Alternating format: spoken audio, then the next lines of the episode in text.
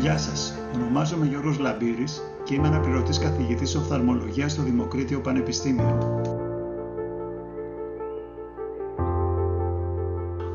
Φέτος, στα πλαίσια του μαθήματος, ζήτησα από τους φοιτητές μου κάτι ασυνήθιστο.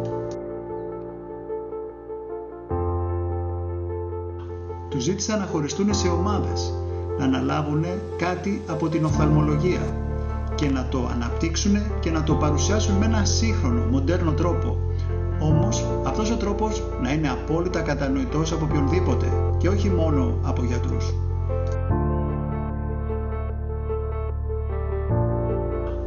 Κυρίες και κύριοι, σας παρουσιάζω λοιπόν τα podcast των πεμπτοετών φοιτητών της οφθαλμολογίας στο Δημοκρίτιο Πανεπιστήμιο Θράκης. Καλή ακρόαση!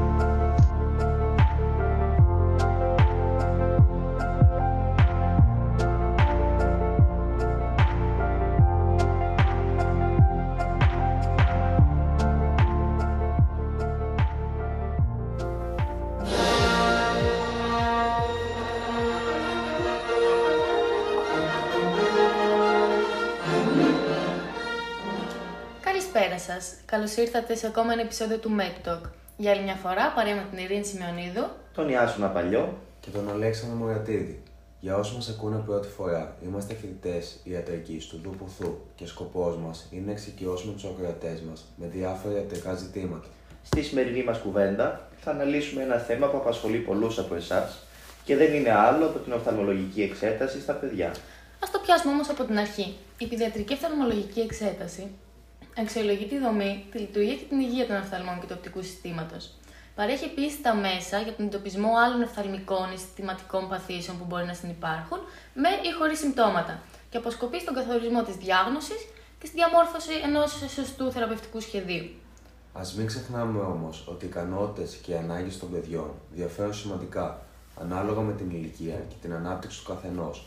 Οπότε είναι αναγκαία η υποδιέρεσή τους σε τρεις ηλικιακές ομάδες. Τα βρέφη και τα νήπια έως 2 ετών, τα παιδιά προσχολικής ηλικίας 3 έως 5 ετών και τα παιδιά σχολικής ηλικίας 6 έως 18 ετών.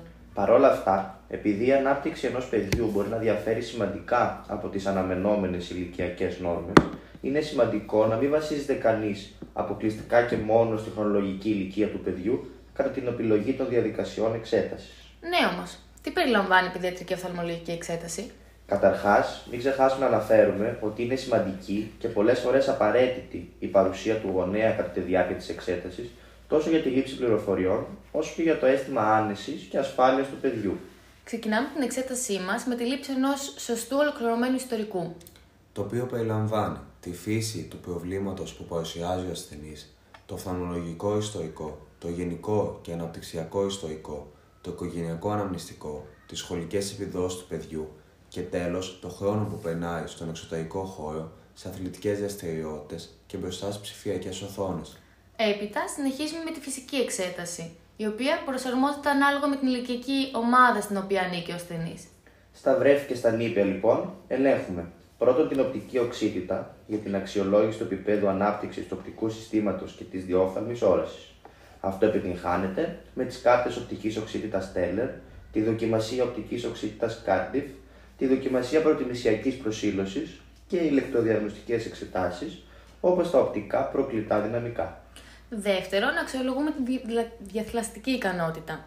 Στη συγκεκριμένη ηλικιακή ομάδα θα πρέπει να χρησιμοποιούνται αντικειμενικές δοκιμασίες μέτρησης της διάθλασης λόγω της μικρής διάρκειας προσοχής και της κακής σταθεροποίησης του ασθενούς. Αυτές είναι η κυκλοπληγική και σε ειδικές περιπτώσεις η μη κυκλοπληγική αμφιβληστροειδοσκόπηση. Τρίτον, ελέγχουμε τη διόφθαλμη όραση και την οφθαλμική κινητικότητα. Αξιολογούμε την οφθαλμική ευθυγράμμιση με τη δοκιμασία κάλυψης, τη δοκιμασία Hirschberg και τη δοκιμασία Krimsky. Επίσης, πραγματοποιούμε τη δοκιμασία Bruckner, τη στερεοσκοπία και αξιολογούμε την ικανότητα σύγκλησης. Προχωράμε στη συνέχεια στην επόμενη ηλικιακή ομάδα, τα παιδιά προσχολική ηλικίας, όπου η εξέτασή μας τροποποιείται αντίστοιχα. Δηλαδή, στην αξιολόγηση της οπτικής οξύτητας χρησιμοποιούμε πλέον οπτοτύπους συμβόλων ή και γραμμάτων. Παρομοίως, στη μέτρηση του διαθραστικού σφάλματος προσθέτουμε τη στατική αμφιβληστροειδοσκόπηση και τη μέτρηση της αυτοδιάθλασης. Στην αξιολόγηση της οφθαλμικής ευθυγράμμιση χρησιμοποιούμε τη δοκιμή μονόπλευρης κάλυψης και τη δοκιμή εναλλασσόμενης κάλυψης. Εάν τα αποτελέσματα αυτής της δοκιμασίας δεν είναι αξιόπιστα, λόγω της αντίστασης του παιδιού, η χρήση της δοκιμασίας Hisberg μπορεί να είναι επιτυχής. Στην δοκιμασία αυτή μπορούν να χρησιμοποιηθούν πρίσματα για την ευθυγράμμιση του ανακλαστικού του κερατοειδούς και την εκτίμηση του με, ε, μεγέθους σε οποιαδήποτε απόκλησης. Η εξέταση των οφθαλμικών κινήσεων σε αυτή την ηλικιακή ομάδα περιλαμβάνει την αξιολόγηση της συντροφικότητας, ενώ η αξιολόγηση της μέγιστης ικανότητας σύγκλησης μπορεί να, να προσδιοριστεί με το μόνιμο τεστ, δηλαδή το τεστ κοντινού σημείου σύγκλησης. Τα παιδιά με διαταραχή της χρωματικής αντίληψης, είτε συγγενή είτε επίκτητη, μπορεί να έχουν δυσκολία να ταιριάξουν με ακρίβεια τα χρώματα ή να διακρίνουν τι λεπτέ χρωματικές διαφορές. Η σοβαρότητα της διαταραχής μπορεί να κυμαίνεται από ήπια έως σοβαρή, ανάλογα με την αιτία. Τα περισσότερα παιδιά μπορούν να αξιολογηθούν αξιόπιστα για ανεπάρκεια τη έγχρωμη όραση μετά την ηλικία των 5 ετών. Η εξέταση γίνεται με τους πίνακες της χάρα. Ο εντοπισμός της μη φυσιολογικής χρωματικής αντίληψης πριν από τη σχολική ηλικία είναι σημαντικός, δεδομένου ότι μέρος της πρώιμης εκπαιδευτικής διαδικασίας περιλαμβάνει γενικά τη χρήση της αναγνώρισης και της διάκρισης των χρωμάτων. Η παρουσία ανεπάρκειας μπορεί επίσης να υποδηλώνει πρόβλημα οφθαλμικής υγείας, επομένως η εξέτασή της μπορεί να χρειαστεί να επαναληφθεί, εάν υπάρχει υποψία επίκτητη ανεπάρκειας. Οι τροποποιήσεις που γίνονται στην εξέταση ενός παιδιού σχολικής ηλικίας σε σύγκριση με την προσχολική είναι μικρές.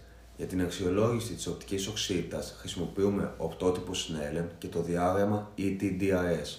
Το συγκεκριμένο διάγραμμα το χρησιμοποιούμε για τη μελέτη της πρώιμης θεραπείας της διαδυτική αμφιβληστροειδοπάθειας και μας είναι επίσης χρήσιμο για τη διάγνωση και παρακολούθηση των παιδιών με αμβλιοπία. Όσον αφορά τη διάθλαση, τη διόφθαλμη όραση και την οφθαλμική κινητικότητα και προσαρμογή, οι εξετάσεις είναι παρόμοιες με αυτές που εφαρμόζουμε και στα παιδιά προσχολική ηλικίας. Ωστόσο, αξίζει να σημειωθεί ότι για την έχρωμη όραση, η μη φυσιολογική όραση των χρωμάτων μπορεί να επηρεάσει την καθημερινή εκτέλεση δραστηριοτήτων που απαιτούν διάκριση των χρωμάτων και μπορεί να επηρεάσει ή ακόμα και να εμποδίσει ορισμένες επαγγελματικές επιλογές αργότερα στη ζωή. Σε μια ολοκληρωμένη παιδιατρική οφθαλμολογική εξέταση, ένα σημαντικό και αναπόσπαστο στοιχείο είναι η διεξοδική αξιολόγηση της υγείας των οφθαλμών και των σχετικών δομών.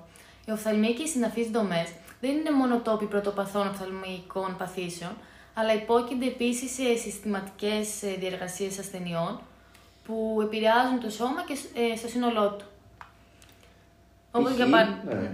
Διαταραχές νευρολογικής, αγκιακή, ενδοκρινικής, ανοσολογικής ή και νεοπλασματική προέλευσης. Οι συνήθεις διαδικασίες που χρησιμοποιούνται για την αξιολόγηση ενήλικων ασθενών μπορεί να χρειαστεί να τροποποιηθούν ή να μην είναι βέλτιστε σε πολύ νεαρούς ασθενείς.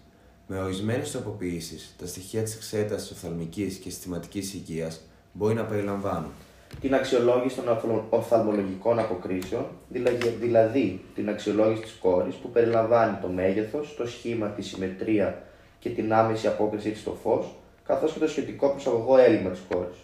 Την αξιολόγηση των οπτικών πεδίων για την ανείχνευση χονδροειδών περιφερειακών ελαττωμάτων και περιοχών με περιορισμένα οπτικά πεδία. Επίσης, εξετάζουμε το πρόσθετο τμήμα του οφθαλμού, δηλαδή την οφθαλμική επιφάνεια, το πρόσθετο θάλαμο και το κρυσταλλοειδή φακό. Έπειτα επικεντρωνόμαστε στο πίστο τμήμα του οφθαλμού. Η φαρμακολογική μίση της, ε, συγγνώμη, μηδρίαση της κόρης είναι γενικά απαραίτητη για την εντελεχή στερεοσκοπική αξιολόγηση του οφθαλμικού μέσου, των αγκίων του αφιπλιστροειδούς, της οχράς κοιλίδας, του οπτικού νεύρου και του περιφερικού αμφιπλιστροειδούς. Τέλος, μετράμε την ενδοφθάλμια πίεση. Η πίεση πρέπει να εκτιμάται όταν υπάρχουν οφθαλμικά σημεία και συμπτώματα ή παράγοντες κινδύνου για γλάφκωμα, αν και ο επιπολασμός του γλαυκόματο είναι χαμηλός στα παιδιά. Το τονόμετρο Goldman θεωρείται το πρότυπο αναφοράς για τη μέτρηση της ενδοφθάλμιας πίεσης. Ωστόσο, η χρήση του μπορεί να μην είναι πρακτική σε πολύ μικρά παιδιά. Κατά τη διάρκεια της εξέτασης των ματιών και της όρασης, οι πληροφορίες που λαμβάνονται από τον ασθενή αξιολογούνται συνεχώς μαζί με τα κλινικά ευρήματα που συλλέγονται. Η ερμηνεία των υποκειμενικών και αντικειμενικών δεδομένων μπορεί να υποδεικνύει την ανάγκη για πρόσθετες εξετάσεις. Αυτές οι πρόσθετες εξετάσεις μπορεί να ενδείκνονται για επιβεβαίωση ή αποκλεισμό διαφορικών διαγνώσεων, μας επιτρέπουν πιο εμπεριστατωμένη αξιολόγηση και μας παρέχουν εναλλακτικά μέσα για την αξιολόγηση ασθενών που μπορεί να μην είναι πλήρως συνεργάσιμοι ή μπορεί να μην κατανοούν τις διαδικασίες εξέτασης. Οι συμπληρωματικές εξετάσεις για βρέφη και παιδιά μπορεί να περιλαμβάνουν τις ηλεκτροδιαγνωστικέ δοκιμές για την αξιολόγηση της ανεξήγητη μειωμένης όρασης, όπως και η υπερηχογραφία, η οπτική τομογραφία, η φωτογράφηση του βυθού, η τοπογραφία του κερατοειδούς και η αξονική τομογραφία για την απεικόνηση και την εξέταση των οθονικών δομών. Θεωρώ πως καλύψαμε πλήρως το σημερινό μας θέμα. Τι λέτε; Αξίζει να σημειωθεί πριν κλείσουμε ότι έρευνες δείχνουν ότι η έγκαιρη ανείχνευση και η παρέμβαση είναι διά- ιδιαίτερα σημαντικές. Λόγω της ταχείας ανάπτυξης του οπτικού συστήματος στην πρώιμη παιδική ηλικία και της ευαισθησίας του στις παρεμβολές. Επίσης, όταν οι διαταραχέ της όρασης όπως η αμβλιοπία, ο στραβισμός και τα σημαντικά διαδικαστικά σφάλματα δεν ανοιχνεύονται, οι μακροπρόθεσμες συνέπειες μπορεί να οδηγήσουν σε σημαντική απώλεια όρασης, μειωμένες εκπαιδευτικές και επαγγελματικές ευκαιρίες και γενικά μειωμένη ποιότητα ζωής. Ακόμα και το κόστος της παροχής κατάλληλης θεραπείας διαφέρει. Για μακροχρόνιες διαταραχές των ματιών και της όρασης μπορεί να είναι σημαντικά υψηλότερο από το κόστος της διάγνωσης και της θεραπείας των προβλημάτων αυτών σε πρώιμο στάδιο της ζωής. Με αφορμή αυτό που μας είπες τώρα, κλείνοντας, να δώσουμε και σε μια συμβουλή προς τους γονείς ακροατές και να τονίσουμε πόσο σημαντικό είναι να μην ξεχνάμε τον προληπτικό έλεγχο, γιατί ακόμη και οφθαλμοί είναι εξίσου σημαντικοί. Ελπίζουμε να σας φάνηκε ενδιαφέρουσα η σημερινή μας συζήτηση. Και τα λέμε στο επόμενό μας επεισόδιο. Καλή, Καλή σας σας συνέχεια. συνέχεια.